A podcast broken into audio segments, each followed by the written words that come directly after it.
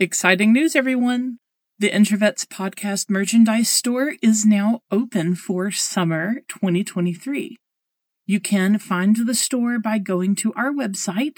That's www.introvets.com and clicking on the merchandise tab at the top. We are working with a super awesome local company called Apparel Lab. The current offerings will be available for order through September 12th. But we do plan to do more orders throughout the year, including some seasonal items for fall and Christmas. But go ahead and check the store out. You can also find more information about the merch launch on our social media. I'm Lauren, and I'm a veterinarian. I'm JJ, and I'm a veterinary technician. And you're listening to Introvets, a veterinary podcast by introverts with high functioning anxiety.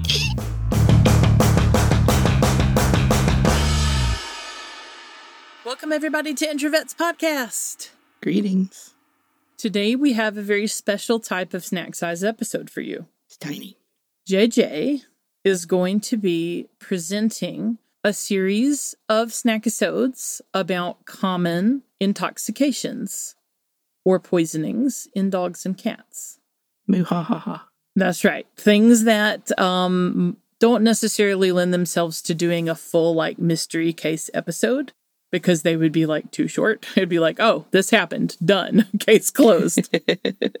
so we thought the uh, snack sized episode uh, would be a good place to try this out. So we're going to do a little experiment today and see how this type of small episode goes. And depending on the reception and how uh, well we feel like it went, then we'll potentially continue and do a whole series like this.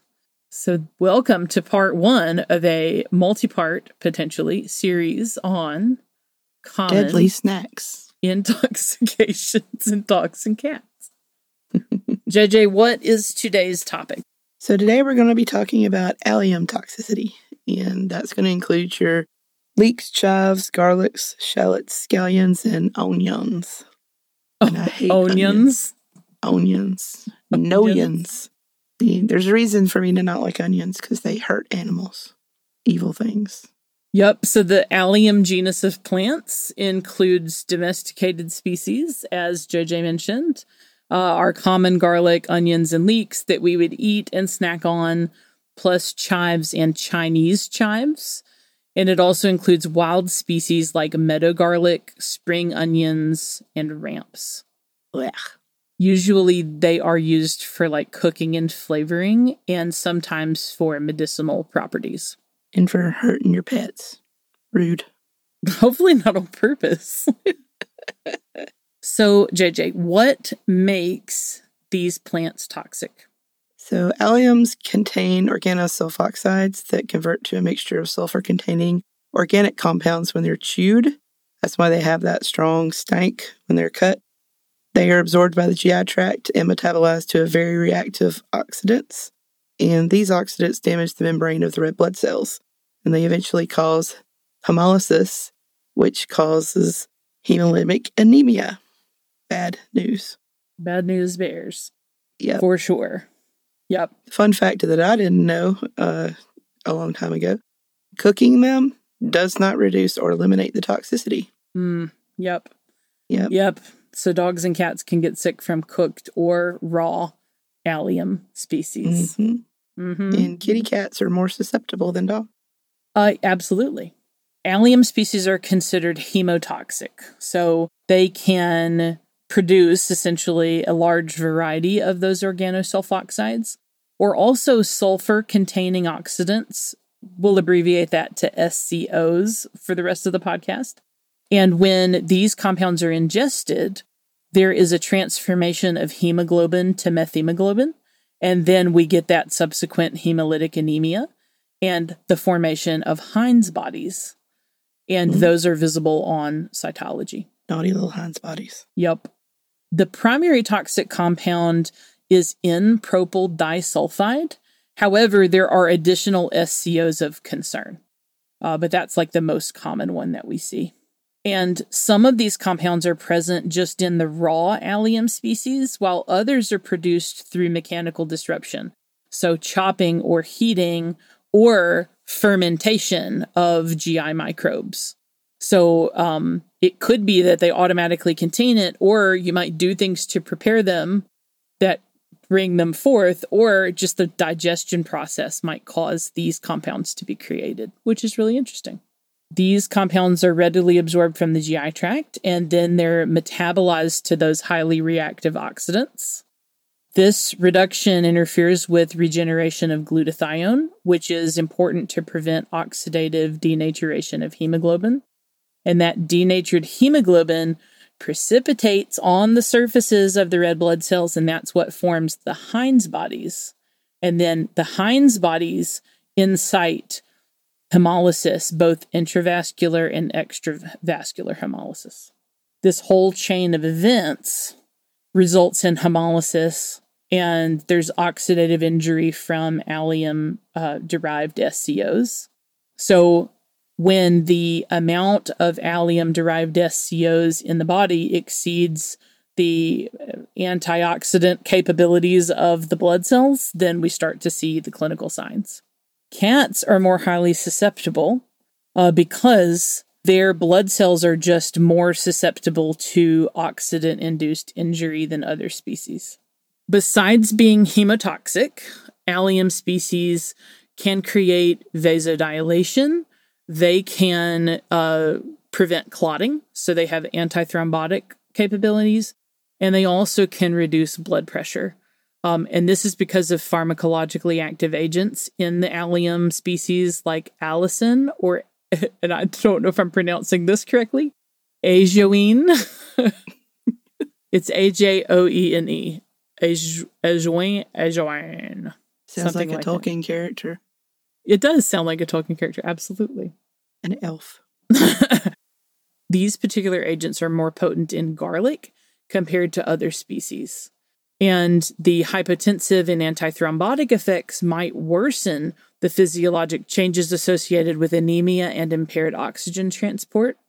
But usually you don't have like severe low blood pressure, severe hypotension as like a top concern. Most patients have blood pressure that's still hanging out in the normal range. And then uh, there is at least one case report of hypertension in a dog after garlic ingestion which was thought to be secondary to the anemia and methemoglobinemia. Hmm. Also, you can get GI side effects.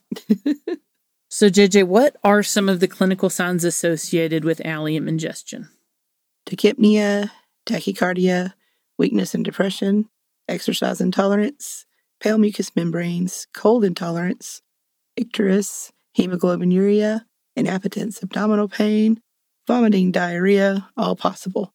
Um, you can see signs as soon as the next day if large amounts are ingested, but in most cases, you won't see any of these for three to seven days.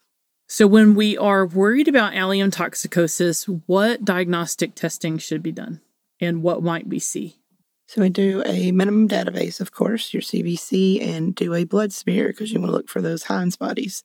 Heinz bodies are going to be uh, red blood cells with clumps of damaged hemoglobin attached. So, they got a little friend attached to them Going to look for neutrophilia and leukopenia, possible reticulocytosis and spherocytosis if the ingestion occurred several days ago. Uh, you want to do a chemistry and look for possible azotemia in patients with severe hemoglobinemia, uh, possible elevated total bilirubin as well. In uh, urinalysis, you want to look for hemoglobinuria and bilirubinuria you will see possible hemoglobin and hemosiderin casts in the urine sediment. You want to do some radiographs, look for possible uh, enlarged spleen and liver. And um, if you really want to go crazy, you can do a biopsy, histopath um, of the spleen and liver, kidneys. That's probably not going to be super cost effective. probably not. but if you like maybe you didn't know what was going on and so then yeah. like you know you're doing that to try to get a diagnosis just because you didn't know mm-hmm. if you didn't know that they ate or did they ate anything yep if you do have a case of this and biopsies have been performed you would see in the liver hemosiderin laden Kupffer cells and in the spleen you would see hemosiderin laden macrophages and then you would see epithelial necrosis, with hemoglobin cast formation if you biopsied the kidneys. Cool. Um, you can also do a methemoglobin analysis. You can do a drop of blood on white filter paper, and it'll appear kind of brown in color compared to normal blood. And the severity of the brown color does correlate with the severity of the methemoglobinemia. Other methods such as carbon monoxide oximetry and carbon monoxide oximetry blood gas are also useful in detecting methemoglobinemia, but are not likely to be found outside of specialty or teaching hospitals. And this is a device that measures carbon monoxide bound to hemoglobin. And that's different from like pulse oximetry, which measures the hemoglobin bound to molecular oxygen. So, JJ, Mhm. if we have allium toxicosis, how is it treated? Unfortunately, there's no antidote. Um, if you catch early enough, you can induce vomiting. For cats, it's recommended to use um, dexmedetomidine or xylazine to induce vomiting and not peroxide since it causes the ulceration, uh, and apomorphine for dogs. So if you have any GI symptoms, go ahead and treat those. IV fluids for supportive care. Uh, the efficacy of activated charcoal is not proven, but uh, mostly is recommended. Hmm. And I had a note in here to refer to the previous episode where charcoal issues were mentioned, but I didn't write down the episode number or name because okay. I'm awesome like that.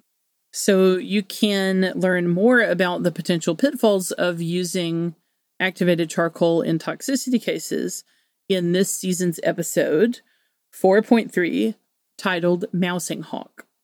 So, in severe cases, you may need to do oxygen therapy and a blood transfusion. Um, you want to monitor blood smears and packed cell volume daily for five days, and also monitor hydration status, kidney values, oxygen levels. Um, check urine for evidence of hemoglobinuria, and also monitor the urine output and blood pressure. In dogs, um, an experimental subcutaneous hydrogen injections have been found to possibly alleviate the hematological signs, but more research is needed on that. Um, it does not, unfortunately, have any effect on any kidney damage. Really, the mainstay of treatment is decontamination. If you know that the patient has gotten into this, just get it out of them and then monitoring. Uh, but if you already have full blown clinical signs, as JJ said, then you go into treatment for hemolytic anemia. I always knew onions were demons. JJ hates onions. A little bit. well, how well do we expect these patients to do? It's going to depend on the type of allium digested. Garlic is two to three times worse than onions, and the powdered form of onions or garlic are often more concentrated and or more toxic. Um, it's also going to depend on how much was ingested, how bad the anemia gets, and when or if supportive treatment occurs. Um, side note, a lot of baby foods have onion and or garlic powder, so don't give that crap to cats. Yep. Absolutely. No baby food. Read the ingredients. hmm So we'll just add that you might need to monitor things like the pet's hydration status, kidney values, and blood pressure, given the other effects. And then urine monitoring is important um, after ingestion because that's one way that we can tell whether they're starting to have effects if the urine becomes discolored. What about a breed predisposition? So there are none for kitties and dogs, the Shiba Inu and the Akita. And in my reading, several other Japanese breeds have also been noted to have a predisposition. So the Kai Ken, the Japanese Terrier, the Tosa Inu, Japanese Spitz, and in these last two, I am struggling with the pronunciation, so forgive me.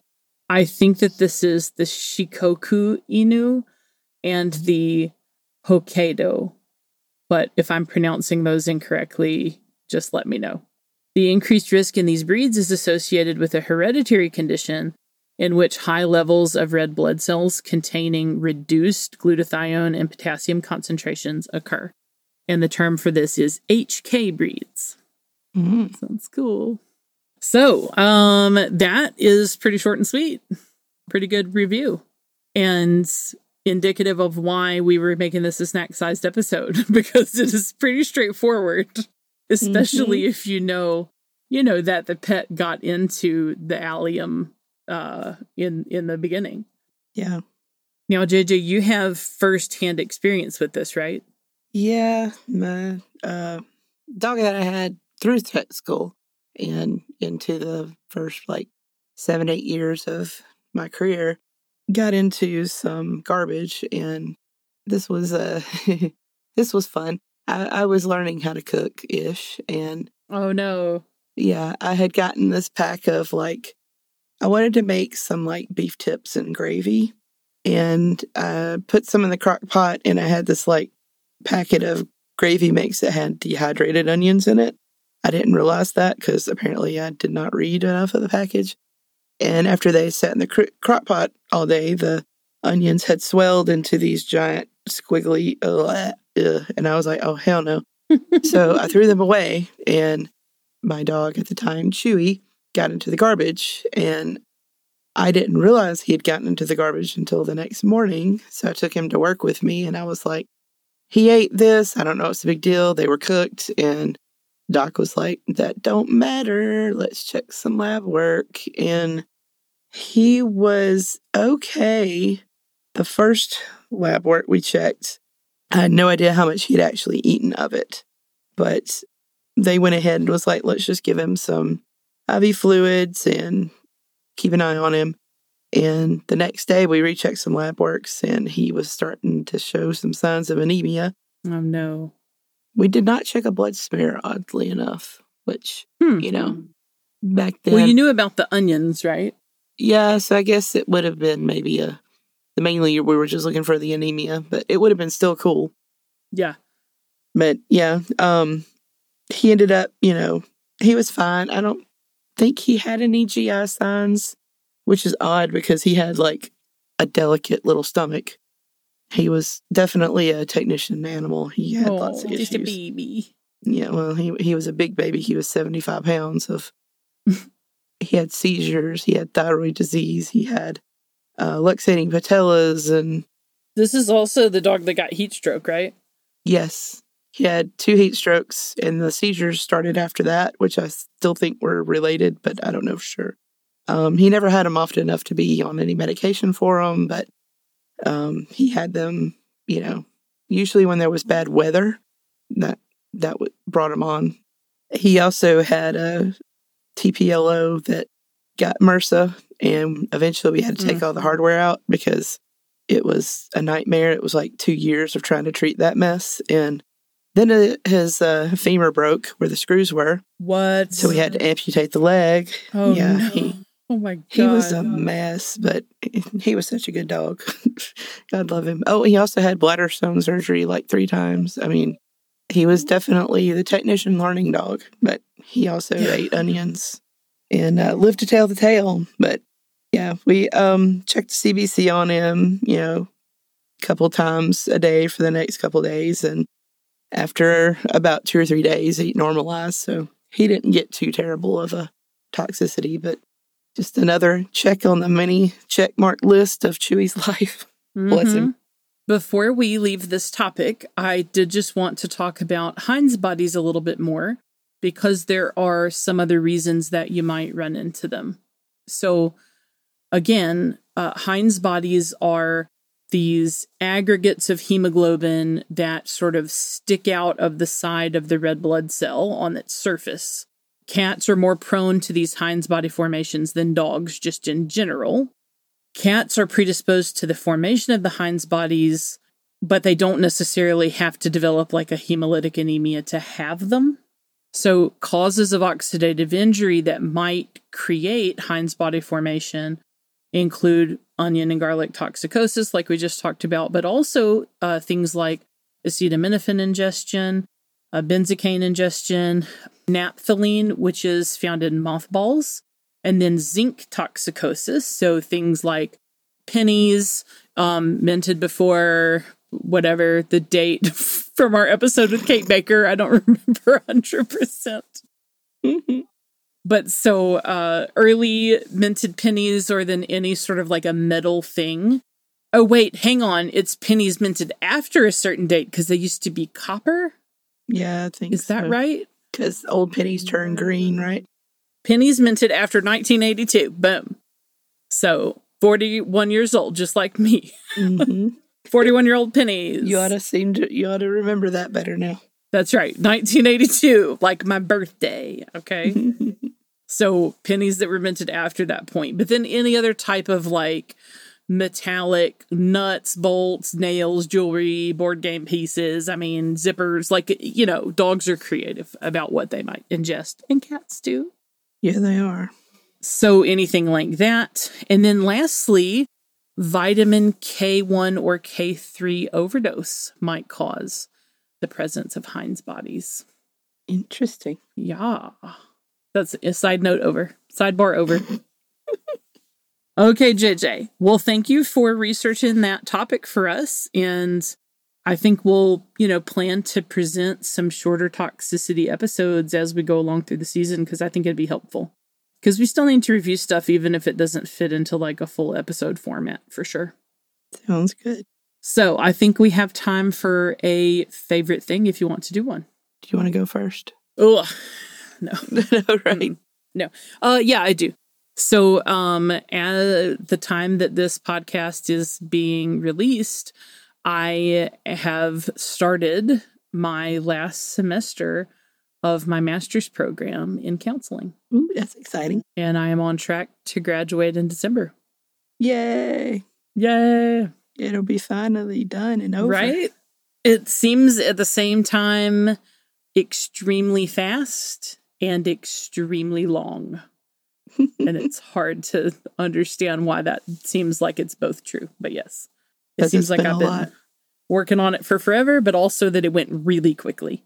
If you're listening to this and you're considering going back and getting a master's degree in something, just know that like two years is nothing.